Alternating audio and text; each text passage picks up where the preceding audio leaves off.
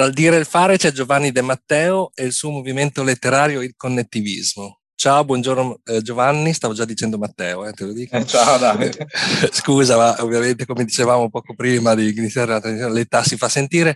Ciao, benvenuto, grazie per aver accettato il mio invito e parleremo quindi di questo movimento letterario che si chiama il connettivismo, di cui ti chiedo di darci subito in due, veramente due parole, due, una breve introduzione.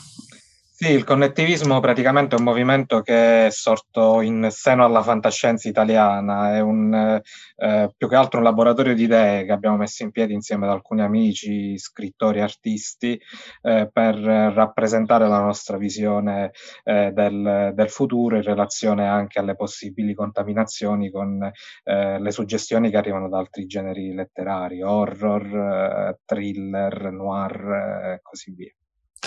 Ok, quindi approfondiremo poi ovviamente questo tema um, un, po' più tardi, cioè in realtà in qualche minuto, però prima mi piacerebbe capire un po' meglio chi è Giovanni De Matteo, quindi una sorta di eh, introduzione al, al, al, famoso, facendo una citazione cinematografica, il famoso il fio, un fiorino, chi sei, da dove vieni e cosa fai?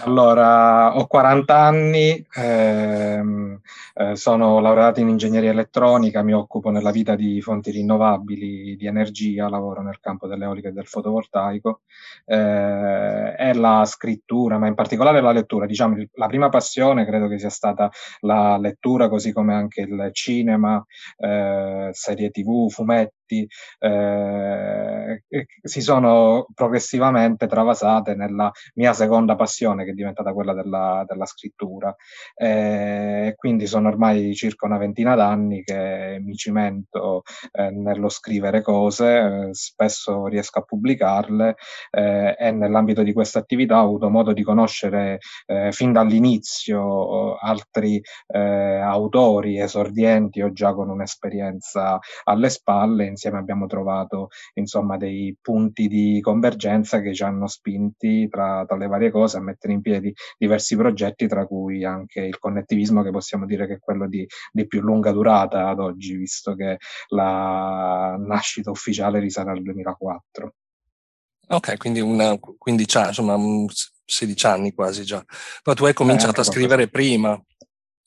Eh, avevo iniziato a scrivere già da qualche anno prima, ovviamente ero molto giovane all'epoca, quindi diciamo la maggior parte erano tentativi giovanili, eh, però ero già riuscito a pubblicare qualcosa, sì, da un paio di anni prima di mettere in piedi il connettivismo stavo già pubblicando in rete su antologie, riviste, eh, in particolare del, del settore, quindi con un orientamento al pubblico del fantastico e della fantascienza. Ho capito, quindi parleremo di, di fantascienza e di letteratura eh, nella prossima, diciamo, oretta. E tu sei, giusto una mia curiosità che chiedo a tutti, ovviamente, per posizionarvi anche a livello geografico, diciamo così, io sono fuori da, dal, dal, bel paese, vivo, vivo, a Londra, come ormai tutti sanno, però insomma, tu sei, io lo so, ovviamente sei a Bologna. Ormai da diversi anni. Okay. Giusto per tracciare anche la vostra location, una sorta di Google Map del, della, insomma, di, di tradire il fare. Per cui insomma tu hai studiato ingegneria, ti occupi di, di, di ehm, energia rinnovabile e così via, e parte però l'idea del connettivismo a un certo punto. Da dove nasce questa idea? Da questa ma come allora è un po' è stato un processo abbastanza lungo, anche se poi dopo, una volta avviato, è stato un po' come c'è stato un effetto valanga, perché man mano che ne parlavamo con gli altri soci, si è praticamente abbiamo affrontato una, un'accelerazione continua. Eh, viene abbastanza da lontano perché mh, ci abbiamo riflettuto eh, un, eh, circa un annetto, forse un po' meno, eh, con l'idea appunto di cercare di elaborare un un, ehm, una convergenza di sensibilità all'interno della fantascienza eh, italiana. All'epoca bisogna anche tracciare un attimo il contesto di quello che era, eh, se vogliamo, l'underground o il fandom della fantascienza in quegli anni, quindi stiamo parlando inizio anni 2000. Eh, erano gli anni in cui praticamente ci si affacciava sulla rete. Eh, la comunità de- degli appassionati di fantascienza ha sempre avuto degli, dei riferimenti, degli spazi di riferimento in cui incontrare incontrarsi, discutere di, de, dei temi che gli stanno eh, a cuore, banalmente confrontarsi sulle letture, sulle visioni e così via. All'epoca uno dei centri diciamo, vitali, culturali, era rappresentato dal, dalla newsgroup, no? le famose newsgroup dell'epoca, eh, ospitata da, da, Yahoo, ce n'erano anche altri, c'erano molti forum online e così via. E su uno di questi forum ci siamo incontrati io e eh, questi altri autori. Adesso dico subito il nome perché li ho già citati diverse volte senza nominarli. In particolare all'inizio eravamo eh, io, Sandro Battisti e Marco Milani ci siamo incontrati su uno di questi forum che faceva capo all'epoca una rivista, una webzine, una rivista elettronica che si chiamava Club Ghost, su cui eh, tutti e tre avevamo pubblicato dei racconti, qualcuno anche degli articoli, eh, e lì confrontandoci dapprima fo- nel forum del sito, poi dopo eh, avviando anche delle discussioni eh, private, eh, abbiamo iniziato a collaborare anche su altri progetti. Per esempio, all'epoca Sandro Battisti curava un suo blog su Splinter, uno dei primissimi blog eh, italiani, eh, penso uno dei primi mille blog messi in piedi in Italia, e, quindi già avviato da diverso tempo e mi invitò a, a partecipare a quel blog come me anche diversi altri autori accolsero il suo invito e, e quindi trovammo un, una nostra dimensione, diciamo. Guarda, eh, leggo da Wikipedia la, la, definizione di cognitivismo, giusto per entrare un pochino più nel, nel vivo, perché appunto io non ne so nulla, per cui no, mi interessa eh, anche capire eh, di cosa si parla. Allora, Wikipedia, la pagina connettivismo, praticamente dice che è un movimento letterario che sulla scia del cyberpunk si propone di coniugare estrapolazione scientifica e speculazione sociale in una sintesi che non disdegna le sperimentazioni tipiche dell'avanguardia. Cioè, è una cosa che dovete capire solo voi o possiamo anche noi cercare di no, in realtà... un po' più precisa di cosa si tratta? Perché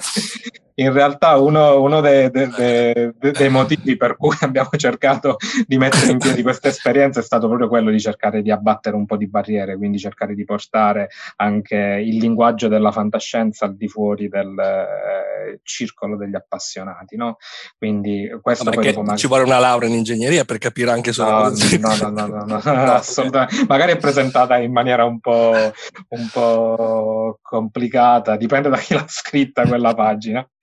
Eh, però sì, sono tutte cose vere, quelle che hai letto. Eh,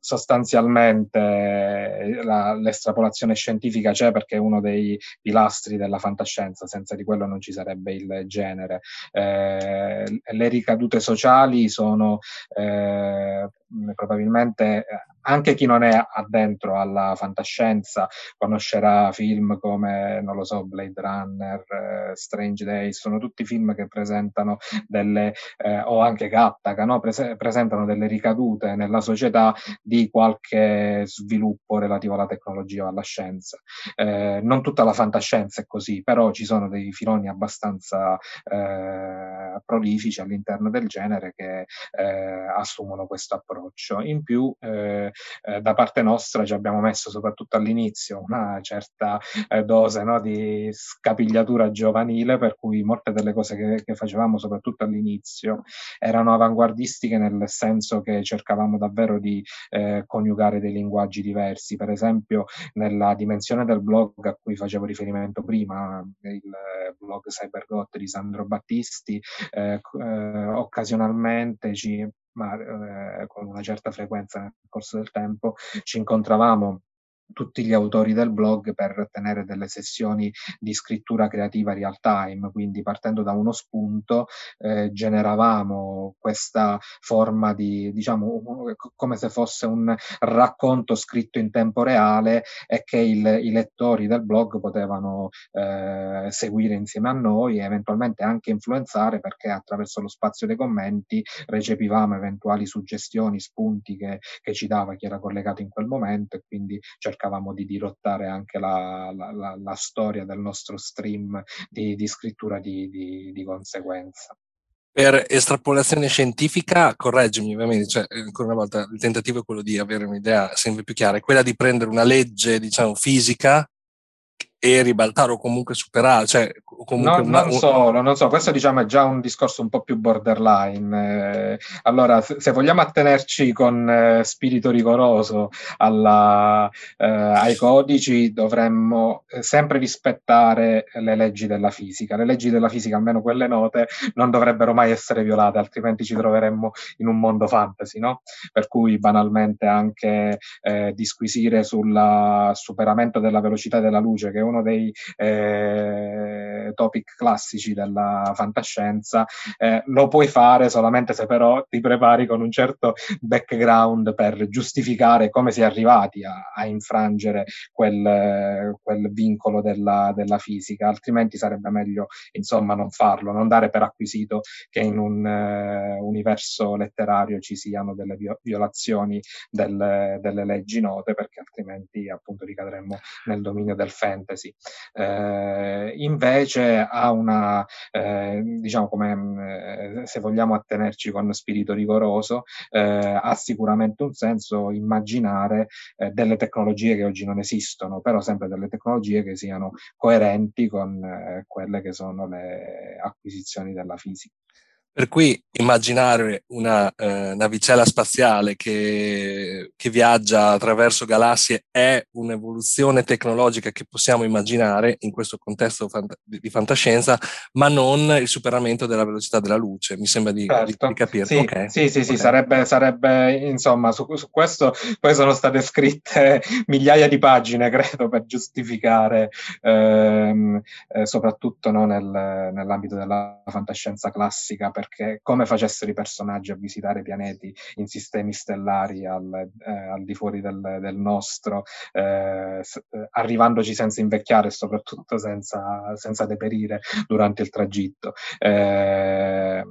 eh, diciamo, no, non, lo, non, lo, escludo, non, es- non, escludo di farlo come è stato fatto in Star Wars, in Star Trek, in tanti, eh, anche in Interstellar. Per esempio, un tipico esempio di quello che ti dicevo prima è quello che è presentato in Interstellar. In Interstellar la, eh, la missione viaggia a velocità superiore della luce, però ci riesce perché parte dal presupposto che stanno sfruttando un wormhole che nessuno ancora oggi ha, ha scoperto da nessuna parte, che secondo la fisica è, è, possibile, ma nessuno ne ha provato ancora l'esistenza.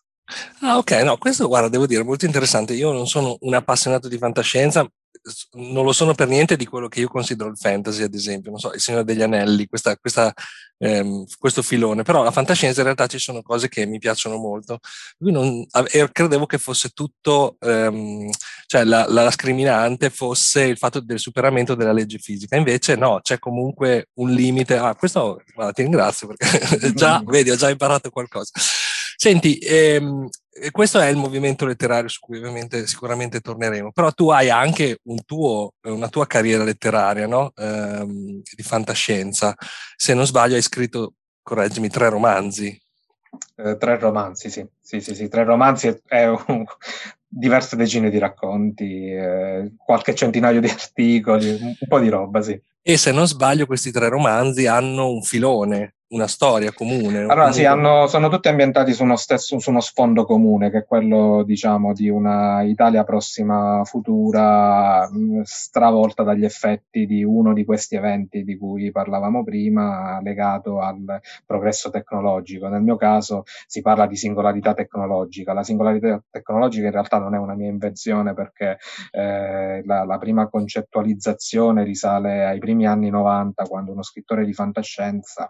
eh, americano, nonché matematico di nome Vernon Vinge, eh, teorizzò in un articolo che poi ha fatto un po' scuola questa ehm, ipotesi secondo cui eh, lui partiva da un'osservazione legata al mondo della, eh, appunto del progresso tecnologico, constatando che i progressi tecnologici si susseguono a velocità sempre maggiore. Questa è una cosa che banalmente si sposa anche con la legge di Moore nell'elettronica, dove ogni 18 mesi, almeno per un lungo periodo di tempo, da metà degli anni 60 a qualche anno fa, eh, la capacità di integrazione dei chip raddoppiava, quindi raddoppiava di continuo e questo generava un, una crescita esponenziale delle capacità di calcolo dei computer, poi de, dei telefonini e così via. Eh, lui partendo da questa osservazione ha ipotizzato che nell'arco di una trentina d'anni, quindi ormai dovremmo esserci perché l'articolo se non ricordo male risale al 93 e lui ipotizzava che nell'arco di una trentina d'anni saremmo riusciti ad, ad, avere, proprio per effetto di questo progresso tecnologico, le prime intelligenze artificiali più intelligenti dell'uomo. E ovviamente quando inizi ad avere un'intelligenza artificiale che è più intelligente dell'uomo, eh, il, il, il, termine obsoleto del, del, binomio diventa l'uomo e quindi la, da quel punto lì in avanti la tecnologia subirebbe un, uno sviluppo del tutto indipendente dalla capacità di controllo che l'essere umano potrebbe eh, imporle. E quindi questa è un po' l'idea da cui sono partito anch'io per giustificare lo, lo scenario stravolto in cui si, si muovono i miei eh, personaggi, poi le mie sono delle storie dei polizieschi polizieschi, se vogliamo, ambientati tra il 2060 e il 2070, in cui ci sono delle indagini portate avanti da un, gruppo spe- da un corpo speciale di polizia che proprio per effetto di, queste, di questo progresso tecnologico è, ehm, è, entrato in possesso di, un, eh, di, di, una tecnologia in grado di permettergli di eh, sondare le memorie dei cadaveri e quindi di risalire da lì alle, eh, agli indizi necessari a trovare i colpevoli dei, dei loro omicidi. Ok, mi sono venute in mente una serie di, di, cose quando raccontavi di questo scenario sulla, sulla, intelligenza artificiale che potrebbe in qualche modo prendere, diventare autonomo, indipendente rispetto al, al controllo del, del... Mi è venuta in mente Sarah Connor e ovviamente la certo, trilogia, certo. se non sbaglio, è una trilogia o... Eh, ormai so credo che sono arrivati a 5. Ah, ok. 5, eh, Io mi sono, ferm- mi sono, fermato al 3, comunque quello di Termin- la serie di Terminator, ovviamente. E ehm, questa storia di cui parli, cioè il, il, filone della tua storia, mi, mi ha riportato alla mente, eh, se non sbaglio, Minority Report.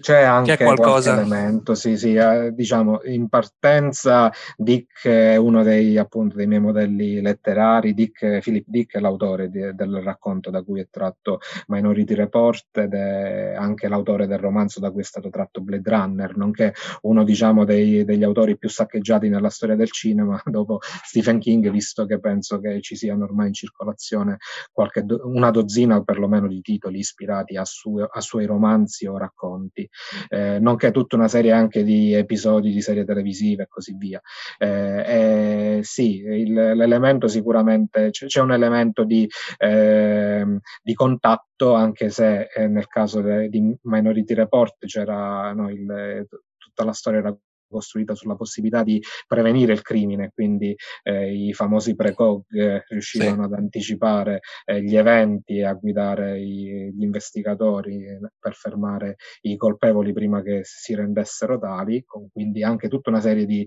anche dilemmi etici collegati, cioè un, una persona che non ha ancora commesso il crimine è davvero colpevole del crimine che sarà, commesso se, eh, che sarà commesso se viene fermata prima. Nel mio caso invece ribalto un po' la prospettiva prospettiva e quindi anche da me ci sono una serie di dilemmi etici legati insomma ai, a discorsi relativi alla privacy, alla eh, definizione dell'identità delle persone, cioè la nostra identità, la nostra personalità risiede in gran parte su un eh, blocco di esperienze, ricordi eh, che sono ignoti a chi ci sta intorno, anche alle persone che ci sono più vicine. Eh, qui invece si legittima l'invasione di questa sfera personale penale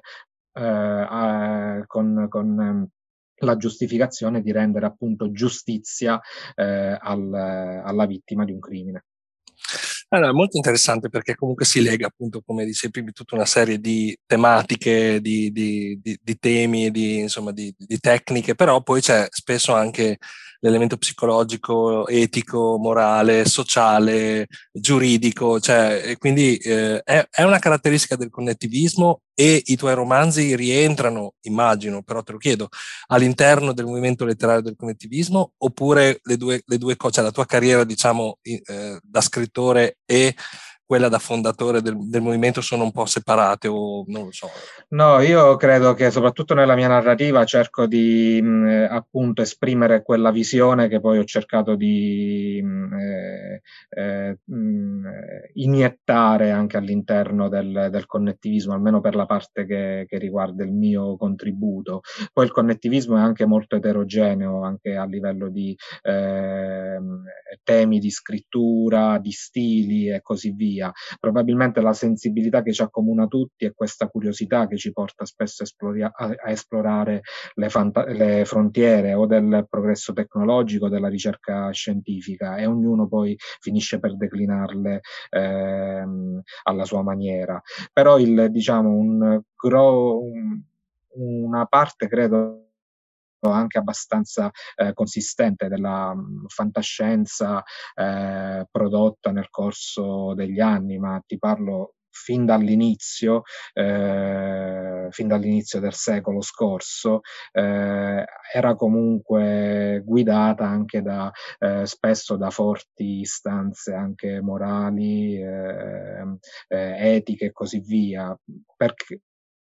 perché? Perché la fantascienza è un genere che nasce per sollevare più che altro delle domande, quindi eh, molte delle domande legate anche al eh, progresso, all'evoluzione della società e così via, non possono non avere una ricaduta in, in quell'ambito. Ho capito. Senti, io ho letto un po', ovviamente, ti, ti faccio delle domande, ma qualcosina mi sono, mi sono preparato. E ho letto un articolo che non ricordo bene, che parlava appunto del, del, del, del filone o comunque dei tuoi romanzi e appunto di questa storia eh, poliziesca, noir e così via, e fa riferimento a un certo punto, questa è una mia curiosità personale che mi, mi interessa sapere il tuo punto come si inserisce, ehm, si riferisce a un certo punto al fatto che c'è una eh, coscienza collettiva alla quale appunto atting- si, può, si, si, può, attingere per arrivare alla memoria di questi defunti, no? quindi anche scavalcando di fatto eh, la vita, no? cioè l'aldilà in qualche modo. Qual è la, la posizione, non so, del, del, delle tue opere o de, di, di, Giovanni rispetto no, a mi, mi sorprende quello che, che, hai letto perché in effetti cioè, c'è eh, in particolare eh, nel, nel, primo romanzo, eh, però non è così centrale nel, nell'evoluzione poi anche dei romanzi successivi. Eh, c'è ed è diciamo parte di quel ehm, eh, background di cui ti parlavo prima, costruito per giustificare il funzionamento di quella tecnologia nel mondo eh, fantastico che mi sono inventato eh, diciamo, non c'è una posizione esterna al, a quello che viene raccontato nei romanzi. I romanzi ovviamente sono frutto di, di fantasia e non, non, riflettono necessariamente quelle che sono le eh, convinzioni del, del, loro autore. Io sono abbastanza ateo, cioè mi, mi, ritengo un ateo convinto e sono abbastanza scettico che ci sia appunto un qualcosa al di là della vita. Però attraverso questi romanzi ho cercato di eh, ipotizzare che cosa potesse sopravvivere di una persona dopo la sua morte e eh, tra le cose che sopravvivono sicuramente oltre al ricordo che gli altri hanno anno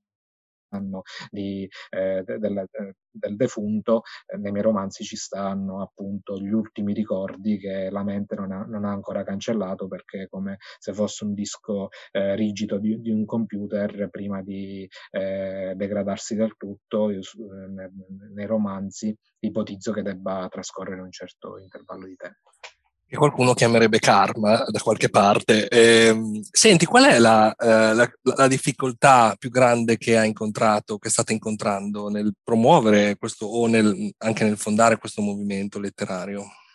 Allora, in realtà non, eh, difficoltà ce ne sono tante, ma a prescindere diciamo, dal, dal, movimento. La prima difficoltà è, per esempio, anche banalmente riuscire a trovare il tempo di dedicarsi a quella che è una passione in un mondo che ormai sappiamo vivere su tempi sempre più frenetici, quindi eh, nessuno di noi, ma diciamo, sono pochi in generale nel mondo gli autori che riescono a eh, sopravvivere eh, di ciò che scrivono. Eh, noi non siamo tra di loro, quindi dobbiamo portare il pane in tavola attraverso eh, un primo lavoro. Nel tempo che ci lascia il primo lavoro, a volte anche il secondo lavoro, ci, ci possiamo dedicare alla scrittura e anche, come dicevo prima, al confronto reciproco, perché poi essendo un laboratorio di idee, il connettivismo si basa anche molto sul confronto personale tra, tra, i diversi autori che ne fanno parte, per cui banalmente quando qualcuno di noi scrive una cosa, magari può cercare, può avere il, l'interesse a, a, a, ricevere un feedback prima di tutto da, dagli altri eh, esponenti del, del, movimento prima di eh, proporlo in, in giro, eh, un po' come se fossimo dei beta reader, insomma insomma. Eh, la, ehm, la, seconda barriera, se vogliamo, che ciascun autore, ma in generale anche qui eh, si trova a, a, dover affrontare, è quella del superamento del di un, diciamo, una, eh, la, del primo cerchio di lettori. Ecco, il primo cerchio di lettori è rappresentato dai lettori che bene o male leggono quasi tutto quello che viene prodotto all'interno di un genere o comunque all'interno di un certo filone eh, letterario. Il problema è che questi lettori hanno delle loro testate di riferimento, quindi riviste, collane e così via. Il problema viene quando eh, si cerca di appunto superare questa, questo primo cerchio e raggiungere dei eh, lettori che eh, probabilmente, insomma, come stavi dicendo anche tu, prima, fruiscono fantascienza in mille modi diversi, però non vanno a cercarla di, di proposito, per esempio, nei libri, eh, nei racconti e così via. E quindi purtroppo, essendo un genere di nicchia, la, il, il, bacino di, di, lettori va a restringersi sempre di più man mano che anche la, l'editoria insomma, perde eh, utenti a favore di altre forme di, eh, di passatempo, che siano i videogiochi, che siano il cinema, le serie tv e così via. Eh, e qui arriviamo al terzo ostacolo che è rappresentato dal riuscire a portare ehm, eh, un discorso che noi abbiamo avviato all'interno della letteratura, ma che ha iniziato col tempo ad abbracciare anche altre forme di espressione artistica, eh, anche in altri media e qui abbiamo fatto una serie di eh, tentativi, esperimenti e così via, però non siamo ancora riusciti insomma a infrangere l'ultima barriera per cui le nostre cose restano abbastanza confinate nel circuito dei, eh, della, de, del, eh, della, scrittura, quindi del, eh, de, della letteratura, come dicevi tu prima, fantascientifica. Eh, però comunque questi media, diciamo, format diversi che possono essere le serie tv, i videogame, spesso attingono al mondo letterario per no, ispirarsi e per insomma, certo. poi, poi eh, lasciami ehm, traslare o tradurre no? certo. nel loro linguaggio quello che poi nasce come, come un libro eh, puro e semplice. Per cui, insomma, magari. Per cui la, la mia domanda successiva sarebbe stata: dove vedi o come, o come state sviluppando questo, questo movimento? No? Qual è il futuro di questo movimento? Mi sembra di capire che forse mi hai già in parte risposto, cioè il tentativo di aprirlo a dei media o dei mezzi di comunicazione, dei canali. Eh, esatto, eh... questo è qualcosa che stiamo già cercando di fare ormai da, da qualche anno. Siamo partiti, per esempio, cercando anche di sganciare le nostre produzioni letterarie dall'etichetta fantascienza o perlomeno non affrancare, cioè c'è un discorso legato anche al eh, modo in cui i lettori, che ti dicevo prima, eh, al modo in cui loro vedono la fantascienza. Spesso si tende a ricadere in eh, un set di pregiudizi che vanno dal, dall'alieno verde con le antenne appunto a, eh, alle principesse da liberare su un pianeta eh, esterno al sistema sistema solare, sono tutte cose che eh, insomma la, la, fantascienza semmai le, le, ha davvero utilizzate come ehm, eh,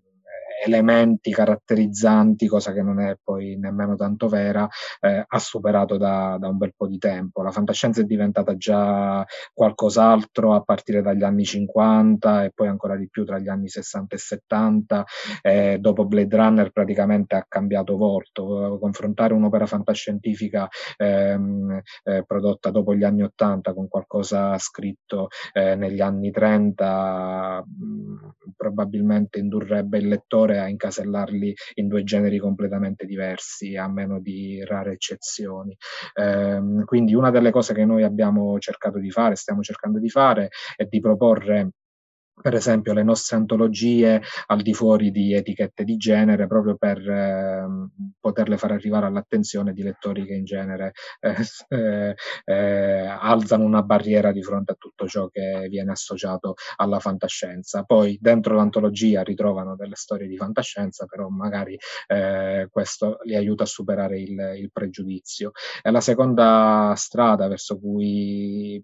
Mm, eh, stiamo facendo qualche tentativo per orientarci, per, per eh, sondare le possibilità che ci vengono offerte dagli altri media e appunto cercare di pensare alle nostre storie anche con una loro fruibilità in termini di serialità televisiva oppure eh, cinematografica. Mm, è, è ovviamente difficilissimo perché bisogna anche riuscire ad agganciare poi il, ehm, i produttori produttori interessati per, per farlo, però è qualcosa che stiamo cercando di fare. No, ho capito. Quindi c'è questa, questo, questo, sviluppo che è già, è già, in corso. Senti, qual è il, l'utente medio eh, del vostro del vostro movimento, dei tuoi, dei tuoi libri? C'è cioè una, una, un archetipo, cioè se dovessi descrivere il target? No, non lo so, penso che siano anche abbastanza diversi tra di loro come siamo diversi tra di noi, noi autori. Sicuramente ci sono eh, molte donne, molto di, molto di, più che all'inizio, ma questo credo che sia anche un effetto del fatto che eh, non si tende a considerare, ma la maggior parte dei lettori, soprattutto in Italia, sono lettrici. Eh, anche se poi si parla sempre di un generico lettore e lo si identifica con il maschio bianco di mezz'età. No? Ed è, il pubblico è eterogeneo, come ti dicevo prima, non è vastissimo, però sicuramente eh, un, un, elemento che li eh, accomuna è, è, la curiosità, la curiosità di, di, leggere storie, magari anche difficilmente incasellabili, come ti dicevo prima, magari a volte con delle eh, ambizioni, diciamo così, letterarie o comunque sperimentali culturali, per cui anche la lingua in cui il, un certo racconto viene scritto, per lingua intendo la forma, ehm, eh, ha una sua valenza, una sua importanza e poi a livello di temi sono quelli che ci siamo detti prima, per cui probabilmente se qualcuno è interessato a quei temi e già ha avuto modo di leggere nostre cose, è probabile che torna a leggerci anche nel seguito. Per esperienza personale e anche per alcune interviste che ho fatto attraverso questo, questo podcast, questa serie di podcast che mi hanno avvicinato in qualche modo al mondo della fantascienza, insomma, eh, in, eh, di più, perché io appunto non, non sono un grande esperto, però mi, è, mi, è, mi sembra chiaro che anche se tu l'hai, citata, l'hai nominata come, ti sei riferito a, a, al target come una nicchia o comunque come un mercato di nicchia e, e non ho dubbi che lo sia, però dal mio punto di vista, dalla mia percezione, è che questa nicchia però è molto fedele no? è anche molto responsive, segue con grande attenzione, grande passione, per cui ehm, non so, questa è la mia idea, non so se tu hai la stessa eh, in realtà ci sarebbe da aprire, da fare una puntata dedicata su quello probabilmente. Diciamo che purtroppo, ma non è un problema che riguarda solo la fantascienza, riguarda un po' tutti i mm, fenomeni che, come dici tu, tendono a fidelizzare molto l'appassionato, quindi penso ai fumetti, ai giochi di ruolo, videogiochi e così via, eh, tende poi dopo a generare un fenomeno abbastanza deleterio che è quello dei gatekeeper, no? per cui ci stanno i guardiani della soglia che tendono, piuttosto che far passare nuovi eh, lettori, nuovi appassionati, tendono a eh, manutenere i cancelli e gli steccati per tenerli ben eh, distanti dal, da, dalle cose che vengono prodotte all'interno del genere. Purtroppo è un problema che, ripeto, non riguarda solo la fantascienza, ma riguarda un po' tutti i generi e un po' tutte le passioni che tendono a generare fi- eh, fidelizzazione passione nel, ehm, negli appassionati. Eh, una delle cose invece verso cui noi fin da subito abbiamo cercato di lavorare è quella di cercare di portare come dicevo prima, dei lettori o degli appassionati, dei lettori che non sanno di potersi appassionare alla fantascienza all'interno del, eh, del, del campo. Eh, e questo a volte ci è riuscito meglio, a volte peggio, però è qualcosa su cui continuiamo ancora a lavorare. La stessa cosa si potrebbe dire anche, prima citavo le donne come lettrici, però in realtà una cosa, eh, se vuoi anche uno dei limiti che abbiamo avuto all'inizio è stato rappresentato dal fatto che a costituire il connettivismo eravamo stati in tre, tutti e tre maschi, i primi eh, eh, che si sono uniti, collaboratori che si sono uniti a noi, erano anch'essi dei maschi, tra questi cito Luca Cremo che si è unito a noi praticamente da, da pochi giorni dopo la pubblicazione del nostro manifesto, perché come ti spiegherò magari più avanti, eh, in contemporanea lui aveva avviato una sua esperienza eh, parallela, molto vicina alla nostra, però autrici fin dall'inizio ce ne, ne abbiamo avute poche. Con il tempo abbiamo cercato anche di sviluppare delle strategie di coinvolgimento che ci aiutassero a mm, eh, eh, eh, rendere il connettivismo attrattivo come spazio di discussione e di confronto per eh, autrici, scrittrici, eh, scrittrici di mm, eh, autrici di, eh, di, saggi e così via, eh, ma anche artiste, quindi una delle mh, mm, figure che ormai è diventata centrale nel nostro movimento è un'artista, Xenia Laghinia, che cura per esempio tutta la parte grafica delle eh, collane di Kippol, che è la casa editrice di riferimento del, del, movimento, che è anche una poetessa e che quindi insomma da queste poche note che ti ho dato rivela anche sua, un suo eclettismo in linea con eh, eh, la media media dei connettivisti, se non so. Beh, infatti che è un artista, cioè ti sei comunque lei chiamata artista. Senti, non c'è, eh, non c'è nessuna produzione, non c'è nessun interesse, eh, ad esempio, a, a, scrivere qualcosa per bambini o per, o per più giovani, diciamo così, e eh, l'altra domanda è se c'è l'intenzione, l'interesse, l'idea di tradurre magari in altre lingue per altri mercati, perché mi sa di capire che è, è, è, di fatto un movimento concentrato sull'Italia e quindi in italiano. Sì, sì, assolutamente. La, la risposta ovviamente è sì a entrambe le tue eh, domande bisogna trovare il, insomma, il planning giusto per, per seguire eh, tutte le possibili linee di sviluppo. Entrambe quelle che tu citi sono eh, filoni verso cui eh, ci stiamo rivolgendo già da qualche tempo, la scrittura sia per i bambini, probabilmente oltre a quello c'è da considerare anche il fatto che oltre eh, alla letteratura prodotta specificamente per i più piccoli c'è anche tutto un filone che probabilmente è quello di maggior successo attualmente nel mercato editoriale mondiale che ehm, eh, fa riferimento al, ehm, alla fascia degli young adults, quindi diciamo eh, storie anche spesso di fantascienza o comunque di ispirazione fantastica o fantasy che vengono scritte con un occhio di riguardo a, lettori ehm, in una fascia di età che potremmo inquadrare in quella dei teenager se vogliamo. Ehm, eh, e in più c'è sicuramente anche l'altro discorso che tu dicevi di aprirsi ai, ai, mercati internazionali, anche lì è abbastanza difficile perché consideriamo che fino a qualche anno fa la,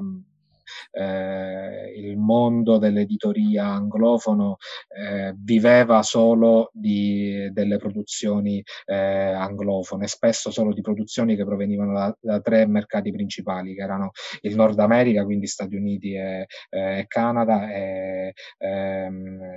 Regno Unito, magari con qualcosa da, dall'Australia. Per il resto, il resto del mondo eh, era davvero sottorappresentato. Da, da qualche anno invece si, si sono aperte anche anche lì diversi spazi eh, che vanno a considerare non solo la letteratura anglofona, per esempio prodotta, eh, se vogliamo, da ehm, eh, paesi a, quella, eh, a, cui fino a quel momento non era stata riconosciuta una eh, dignità letteraria, per esempio penso a tutti i paesi del resto del Commonwealth, Africa, piuttosto che eh, anche eh, Asia laddove si, si, scrive o si, si parla in, in inglese. Ehm, eh, soprattutto però una cosa diciamo un, un, elemento incoraggiante che abbiamo avuto modo di eh, riscontrare da appassionati è che ormai da 5-6 anni ci sta anche un interesse a importare letteratura in traduzione nei, nel mercato americano in quello ehm, eh, del Regno Unito eh, per cui si sono aperti degli spazi che stanno eh, dando la, visibil- la, visibilità che meritano eh, anche a, per esempio, autrici eh, del sud-est asiatico piuttosto che cinesi, piuttosto che eh, del Sud America e così via. Quindi questi sono tutti eh, elementi sicuramente incoraggianti che, che, ci spingono anche a eh, tentare di perseguire quella strada. Noi in realtà qualcosa abbiamo prodotto, autoprodotto di eh, eh, orientato al mercato internazionale, però eh, è qualcosa che è venuto nei primi anni del movimento quando la nostra testata di riferimento era una fanzine, quindi una rivista sostanzialmente autoprodotta che si autososteneva con gli abbonati e con le poche vendite che, che riuscivamo a fare. In quell'occasione, o meglio, nell'occasione del, eh, della Eurocon, che è una convention europea eh, dedicata agli appassionati di fantascienza, che nel 2009 è stata ospitata in Italia a Fiuggi, eh, abbiamo prodotto un, un'uscita speciale della, della rivista interamente in inglese, quindi per poter essere letta da, dagli altri appassionati che stavano prendendo parte alla convention. Senti, hai detto adesso una parola che mi ha eh, fatto eh, venire in mente una domanda che avrei eh, voluto fare. Hai detto siamo stati spinti o comunque qualcosa vi ha spinto. Io vorrei sapere che cosa questa esperienza del, del movimento letterario, no? che si inserisce comunque in un tuo percorso professionale o comunque personale un po' diverso, no? cioè una, fai un lavoro comunque totalmente, diciamo, diverso, totalmente diverso. Per cui sicuramente questa questa esperienza ti ha insegnato qualcosa, ti ha dato qualcosa che ovviamente nella tua eh, vita normale, lasciami dire questo termine orrendo, però non, non, trovavi o comunque eh, ci sarà qualcosa che sei stato spinto ad imparare, magari anche contro la tua volontà, ma che poi alla fine... Mm, t- no, contro la mia volontà no, perché poi alla fine essendo un, uh, un hobby uno lo fa per passione sostanzialmente, però è sicuramente un incentivo a tenersi informato, anche a continuare a studiare. Eh, eh, roba che magari senza eh, questa passione per la scrittura o, per, o, comunque senza la progettualità insita nel, nelle varie iniziative che abbiamo portato avanti con il connettivismo eh, non avrei più eh, affrontato dopo il liceo oppure dopo l'università, quindi sicuramente eh, c'è questa componente. No, è, una ricaduta, è una ricaduta ben, che devo dire benefica anche credo per la mia eh, preparazione poi che va al di là del, per la mia, ma è un discorso che, si, che, che, che credo accomuni eh, alla mia esperienza anche altri connettivisti, altri appassionati di fantascienza, il fatto di tenersi aggiornati su eh, ricerca scientifica o magari su determinati settori della tecnologia è poi qualcosa che, ci, ci, completa come persone sicuramente. No, me, me, mi riferivo magari a volte, ci sono persone che mi hanno risposto tipo io non sapevo niente di social media e per promuovere questa attività ho dovuto in qualche modo imparare i social media che niente hanno a che fare con la mia preparazione. Beh, ma con... banalmente già solo per tutto il lavoro di preparazione che deve essere fatto prima di eh, investire del tempo nella scrittura di un romanzo, di un racconto, eh, finiamo per occuparci di... Eh, argomenti di cui potremmo avere solamente un'infarinatura generale a livello di cultura generale o nemmeno quella, banalmente eh, eh, approfondire tematiche legate per esempio alla fisica quantistica o anche alla storia della ricerca in quel settore per le cose che scriviamo, eh, non credo insomma che facciano parte del, del minimo culturale che, che che, con cui usciamo dal, dalla scuola qui, qui, in Italia, quindi sono comunque delle cose che impariamo, se vogliamo, da autodidatti, informandoci, investendo del tempo eh, nella lettura di libri, di saggi, di, di, testi o nella visione di documentari e così via, che altrimenti eh,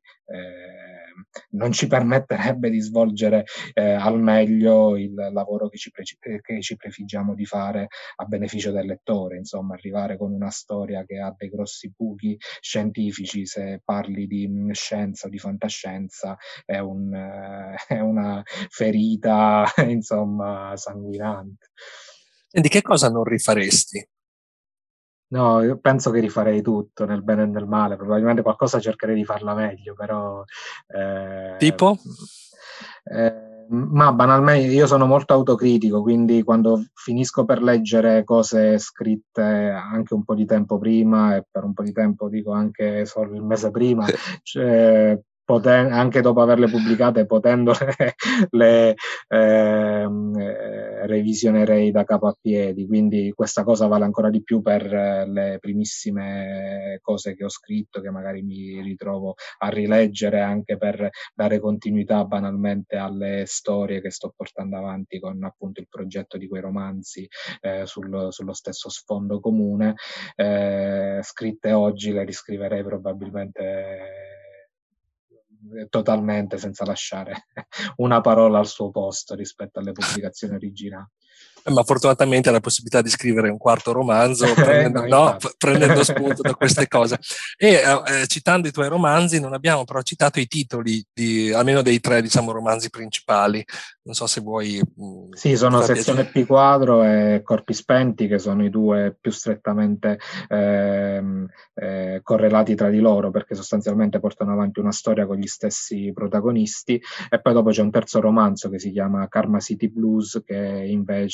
pur essendo ambientato sullo stesso sfondo e pur essendoci qualche personaggio secondario dei romanzi precedenti che torna, in realtà ha dei protagonisti completamente diversi e racconta una storia che ha poco a che vedere con i romanzi, con i due romanzi precedenti. Vedi che torna al karma, però in qualche modo così ateo. Senti, cos'è che c'è una cosa di cui vai particolarmente orgoglioso? Ma allora, tutta l'esperienza del connettivismo per me è motivo di orgoglio, non dovrei dirlo, però comunque essere ancora qui dopo 17 anni a parlarne, con, eh, ancora a parlarne anche con i, i colleghi che, con cui l'abbiamo messo in piedi è, è un bel insomma, risultato. Probabilmente nessuno di noi all'inizio avrebbe pensato che 17 anni dopo saremmo stati ancora eh, qui a scriverci, messaggiarci, scambiarci racconti, romanzi, antologie, idee per nuovi progetti e così via. E in seconda battuta, come ti dicevo prima, essere riusciti a coinvolgere, superando anche una forma di pregiudizio che abbiamo dovuto affrontare all'inizio, quella di essere un club per soli maschi sostanzialmente, aver superato quel, quel, quel pregiudizio, quindi riuscire a coinvolgere nelle nostre iniziative autrici, valide autrici anche, artiste e così via, è, è un altro degli esiti per cui insomma credo di poter dire che il connettivismo eh, abbia fatto un bel po' di strada a partire dall'inizio. Un piccolo passo indietro, molto velocemente. Ehm, secondo te perché c'è stato un ritardo rispetto ai eh, contributi, alla partecipazione da parte di un pubblico femminile? Ma probabilmente, allora, innanzitutto, soprattutto nei primi anni in cui il connettivismo ha mosso i suoi primi passi, eh, credo che sia stato un po' anche un effetto del eh, contesto ambientale. Come ti dicevo prima, eh, il settore eh, è abbastanza ben definito e all'interno del settore, diciamo, la componente più eh, eh, eh, se vogliamo, rumorosa o comunque visibile, non necessariamente riflette lo spaccato demografico del, della sua totalità. Per cui nella sua totalità io credo che nella fantascienza lettori e lettrici, se non con una prevalenza, come ti dicevo prima, che rispecchia il mercato editoriale eh, a favore delle lettrici, sia comunque abbastanza bilanciato tra, tra i due. Però eh, gli scritt- eh, se, se, se, ci spostiamo, se spostiamo il focus sul, sulla scrittura, ci accorgiamo che soprattutto in quegli anni e fino a qualche anno fa c'era una netta predominanza di autori rispetto alle autrici. E questo ovviamente generava anche, vabbè, potrei metterla in questi termini, però può sembrare insomma un'excusatio non petita, cosa che non vuole essere, però generava anche da parte del, di noi autori connettivisti ehm, una certa indulgenza sul fatto che ci ritrovavamo, ci rispecchiavamo in quello che era lo spaccato del, della produzione di genere quindi eh, non ci siamo posti domande, più di tante domande all'inizio. Invece anche con un'acquisita consapevolezza, anche dal riscontro che comunque abbiamo ricevuto avuto fin dall'inizio da parte delle lettrici. Questa, se vogliamo, era un'anomalia statistica, il fatto che a scrivere fossimo eh, quasi tutti uomini e poi dopo vedere che tra abbonati o persone che acquistavano le nostre cose in realtà tendeva a ripristinarsi quel bilanciamento che, di cui ti dicevo prima tra lettori e lettrici, eh, abbiamo iniziato anche a eh, domandarci perché non riuscissimo a intercettare i, l'interesse di altre autrici e quindi abbiamo iniziato, eh, abbiamo vinto quella che potremmo anche qui con una, con una, giustificazione che sono abbastanza penosa eh, chiamare come eh, timidezza iniziale nell'invitare autrici alle, nostre iniziative, lo abbiamo fatto e questo ha dato de- delle ricadute per cui ci ha insegnato che effettivamente non bisogna mai dare nulla per scontato e magari uno ehm, eh, raccoglierà altri rifiuti che andranno ad aggiungersi a quelli che abbiamo già eh, avuto in passato, ma anche da altri autori per partecipare alle nostre iniziative, per non parlare insomma dei rifiuti che ogni autore deve mettere in conto da parte delle case editrici, dai, dalle riviste e così via. Eh, eh, e siamo effettivamente riusciti a raggiungere una rappresentanza che non definirei ancora adeguata di autrici nelle nostre antologie, nelle nostre collane, ma che eh, stiamo, insomma, eh, ci stanno aiutando a colmare questo gap e speriamo che nei prossimi anni si, si riesca a raggiungere un equo bilanciamento. Senti, che consiglio daresti a un giovane scrittore, a qualcuno che vuole essere il nuovo Giovanni De Matteo? Cosa... No, no, non so se, se, se, se, vale la pena considerarmi come modello, però sicuramente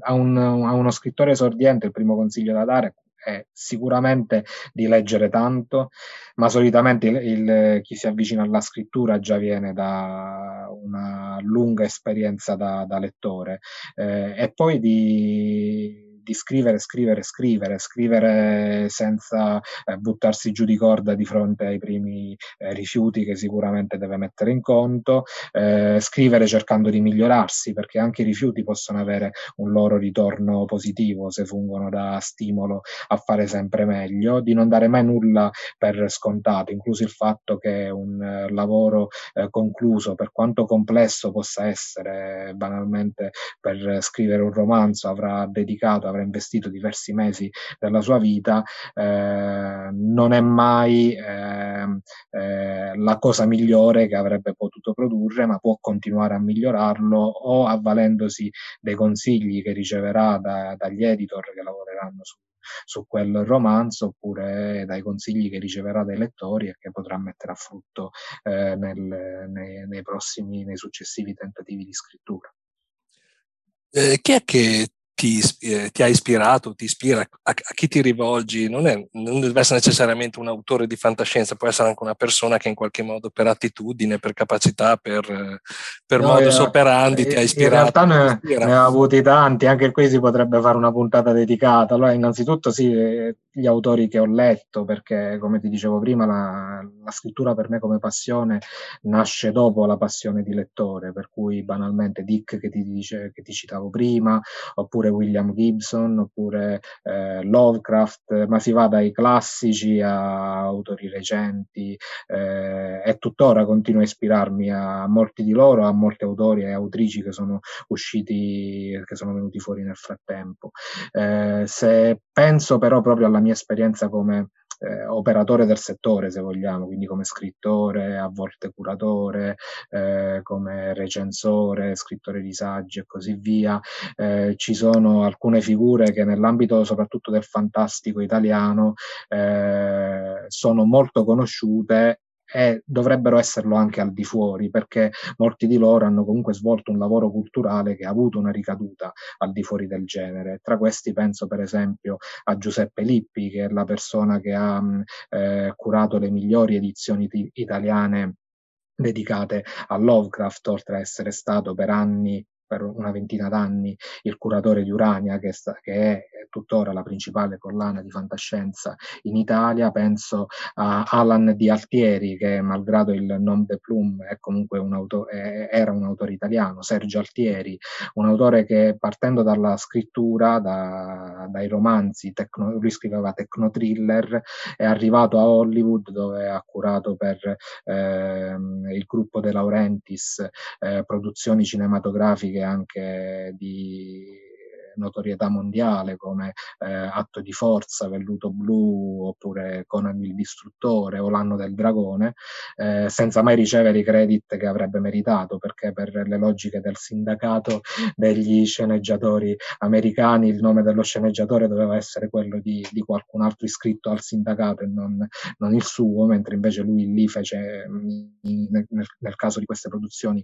fece anche un lavoro di, di scrittura, di staff editor. Ehm, Ehm, e che poi nel, negli ultimi anni, lui purtroppo ci ha lasciati ehm, eh, poco più di tre anni fa, noi gli abbiamo dedicato come connettivisti un'antologia l'anno scorso che si chiama Cronache dell'Armageddon, in cui abbiamo riunito una ventina di autori che appunto riconoscevano la sua influenza eh, sulle, sulla loro scrittura e che hanno voluto donarci un racconto per mettere insieme questa antologia ispirato alle cose che scriveva lui e che come dicevo prima appunto per diversi anni fino a, eh, al momento della sua scomparsa prematura ha eh, continuato ad avere un'influenza anche al di fuori del, del, genere. Qui in Italia venendo riconosciuto dagli addetti al, all'editoria al, al settore editoriale ma senza avere quella rinomanza che magari avrebbe eh, meritato. E poi se mi permetti di citare altre tre figure, ehm, anch'esse eh, fondanti della fantascienza italiana, ti direi, ti, ti dico Vittorio Curtoni, eh, Riccardo Valla, Ernesto Veggetti e Vittorio Catani, purtroppo tutta gente che non c'è più, ma che con il, la loro passione ha davvero trascinati là davanti la carretta in anni in cui la, la fantascienza era ritenuta davvero una, eh, un passatempo per, per eh, lasciami passare il termine, eh, gente che non aveva di meglio da fare, eh, nulla facenti e che invece hanno eh, costruito con la loro attività un immaginario in cui ancora oggi possiamo riconoscerci. Ti ringrazio per averli ricordati, per avergli dato, insomma, sono contento che questo, questo piccolo podcast possa dare un po' di no, vi, visibilità a queste persone. Senti, siamo ovviamente quasi in chiusura, volevo eh, farti ehm, le ultime due o tre domande e proviamo a rispondere tipo boom boom boom, a vedere di, di, di, di tenere anche i tempi contenuti. Hai citato Urania, e se sì. non sbaglio, questa è anche una cosa, se non sbaglio c'è anche un premio, si chiama Urania sì. o qualcosa del genere. Giusto, e se non sbaglio c'è qualcuno che l'ha vinto qui. o no? Il mio primo romanzo vinse il premio Urania, giusto? Eh, allora bisogna dirlo, no? Cosa aspettiamo? Senti, ti volevo, ti volevo, quindi complimenti, congratulazioni per il premio,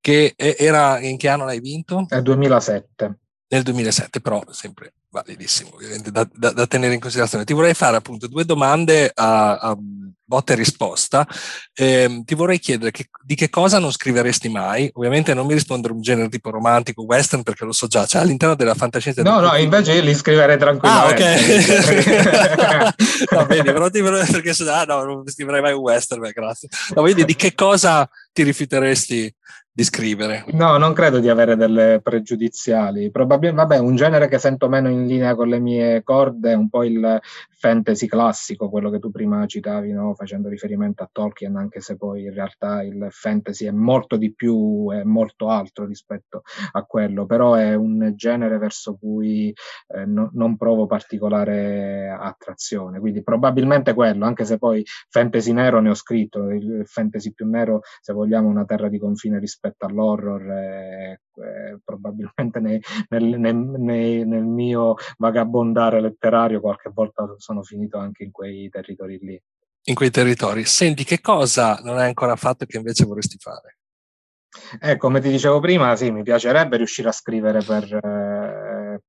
per esempio una produzione seriale. Ecco. Io credo che la serialità rappresenti davvero un, un campo in cui eh, la scrittura ha, ha, anche già dato dei eh, prova di poter raggiungere dei livelli che non hanno nulla da eh, invidiare alla letteratura migliore. Penso a serie tv come True Detective o banalmente anche per, per venire al filone fantascientifico, a quello che è stato fatto da Battlestar Galactica Amiga, Westworld, ma anche con Mr. Robot e così via. Sono tutte eh, produzioni che anche a livello di, di, scrittura non hanno nulla da invidiare ai romanzi eh, migliori o alle serie di romanzi eh, migliori. Per cui è un sogno e mi rendo conto, però è uno dei sogni che prima o poi mi piacerebbe tirare fuori dal cassetto. Bene, senti, ultimissima o penultimissima, diciamo, domanda è eh, se c'è qualcosa che in realtà vorresti dire, vorresti comunicare che io con le mie domande o con nostro, insomma, con la nostra eh, chiacchierata non abbiamo coperto, non abbiamo toccato e che invece ti preme che, insomma, chi ci ascolta eh, sappia. No, mh, mm, allora penso che abbiamo esplorato un po' eh, tanti temi diversi, per cui non voglio tediare ulteriormente l'ascoltatore. Eh, mi ricollego solo a qualcosa che stavamo dicendo prima, cioè al fatto che comunque l'esperienza connettivista dopo 17 anni di eh, attività credo dimostri anche il valore della tenacia, del, dell'ostinazione, del cercare di superare in tutti i modi sia i propri limiti e sia gli ostacoli che, che ci vengono posti insomma, nel eh, corso delle nostre vite quotidiane. Per cui se, se, se, siamo riusciti a portare avanti questo discorso per 17 anni, spero che possa rappresentare un incoraggiamento anche per ehm, iniziative analoghe, anche molto diverse, ma di fronte alle quali magari eh, chi sta per cimentarsi può provare un attimo di, di, terrore di fronte a quella che potrà essere la, la strada da, da percorrere. E questo di in, in, incentivare o incoraggiare altri insomma, a intraprendere questi viaggi, questi percorsi, questi sogni, voglio dire, è esattamente il leitmotiv di questo, di questo piccolo progetto di podcast. Senti, dove, dove, ti troviamo, dove troviamo informazioni sul connettivismo, insomma, se c'è qualche punto di contatto che ti fa piacere condividere? Insomma. Allora, per il connettivismo sicuramente il riferimento è rappresentato da Next Station, scusate, lo ripeto, eh, lo, lo ripeto un attimo con calma Next Station, quindi prossima stazione, prossima fermata, scritto in inglese con un trattino tra nextstation.org, eh, il sito la, che ospita nostra, il nostro web magazine su cui pubblichiamo eh, racconti e articoli di, dedicati ai generi senza preclusioni, quindi fantascienza, fantasy come dicevo anche prima, horror, noir, thriller e così via, sia letterario che eh, televisivo oppure cinematografico. Eh, per quanto mi riguarda invece più strettamente, io ho un blog che si chiama Holonomicon che è ospitato da, da WordPress, quindi eh, digitando Holonomicon con la H iniziale, la K, mi si trova facilmente. Facilmente, se, se, anche uno cercasse di avere un nome un pochino più semplice, sarebbe, scusa, io mi occupo di marketing, per cui dico se anche uno, però come ho detto all'inizio, già la descrizione del movimento fa pensare che ve lo volete tenere per voi e lo volete, i famosi gatekeeper, come li hai chiamati prima. No, io ti ringrazio e ovviamente siamo arrivati all'ultimissima eh, do, domanda, scusatemi, che è quella cosa c'è secondo Giovanni De Matteo tra il dire e il fare. c'è tanto sudare tra il dire e il fare. c'è tanto sudare, ma c'è anche un rincorrere i sogni, c'è il, come dicevo prima, la, la tenacia, l'ostinazione, per cui eh, di, di fronte a questo non dovrebbero esserci ostacoli che tengono, insomma. Bene, senti, siamo veramente in chiusura. L'ultima domanda non è una vera domanda. Ti chiedo se c'è qualcuno che uh, vorresti invitare o vorresti insomma, segnalarmi per, uh, per, organizzare un podcast eh, che ha un progetto, qualcuno che... E qui capisco se sei stato bene o se sei stato male. se sei stato bene, veramente mi... oppure se sei stato bene mi inviti, mi, mi, suggerisci un amico, se sei stato male probabilmente qualcuno che dice... No, l'ho citato anche prima. Io ti, ti consiglio di parlare con Luca Cremo che per la sua esperienza eh, artistica a 360 gradi credo rappresenti un po' un unicum nel panorama non solo underground ma eh, culturale italiano ad oggi. Lui è uno scrittore anche lui, è un musicista, è un artista, è un editore, eh, ha curato riviste, vincendo premi, ha fatto di tutto. Tra le varie cose che ha fatto c'è stata anche quella di fondare una micronazione che direi è un'esperienza che accomuna poche persone nel, nel mondo. Eh, questa micronazione che lui ha fondato si chiama Chaos SF, Chaos eh, scritto con la K. SF, come tu sai, è il... San Francisco. Eh, non solo, per, per, per, la fantascienza rappresenta la forma contratta di science fiction, quindi tutti gli appassionati di fantascienza in genere, eh, parlando di fantascienza, fanno riferimento alla famosa sci-fi o SF, che è appunto la, la, fantascienza. Quindi il suo progetto si chiama Chaos SF, che sta per Keep All Avatar Obscura Societas eh, Science Fiction. Ed è una roba che ha ricevuto anche un'attenzione mol- che è andata molto al di là, insomma, dei confini della fantascienza da parte di altre persone che hanno tentato esperienze analoghe nel resto del mondo. Capito, cercheremo di mettere un po' di ordine in questo caos allora, in un'oretta di, di, conversazione. Ti ringrazio anche per questa segnalazione, io ti saluto e rinnovo il mio invito eh, in futuro ovviamente per parlare di nuovi progetti o di un follow up del, del, del connettivismo, de, di un nuovo romanzo, magari per cui sentiti libero proprio di, di autoinvitarti, sei sempre, sei sempre benvenuto io ti ringrazio e ti auguro veramente buona fortuna per uh, il, il, il connettivismo e tutti i tuoi progetti. Grazie a te, grazie mille. E come al solito ricordo che lascio in chiusura con la sigla di Paolo Sentinelli, che è una sigla che ha composto e che ci ha, io dico parlo sempre al plurale, ma sono da solo, che mi ha donato e che è composta unicamente di fa e di re che vanno a comporre appunto la parola fare, che è insomma il nostro ehm, incoraggiamento a tutti quanti a prendere fuori i sogni dal cassetto, che come ha scritto un mio amico su Facebook servono solo alle tarme, e incominciare a realizzarli. Colgo l'occasione anche per ringraziare Fabio Fiandrini che invece ha donato la sigla iniziale.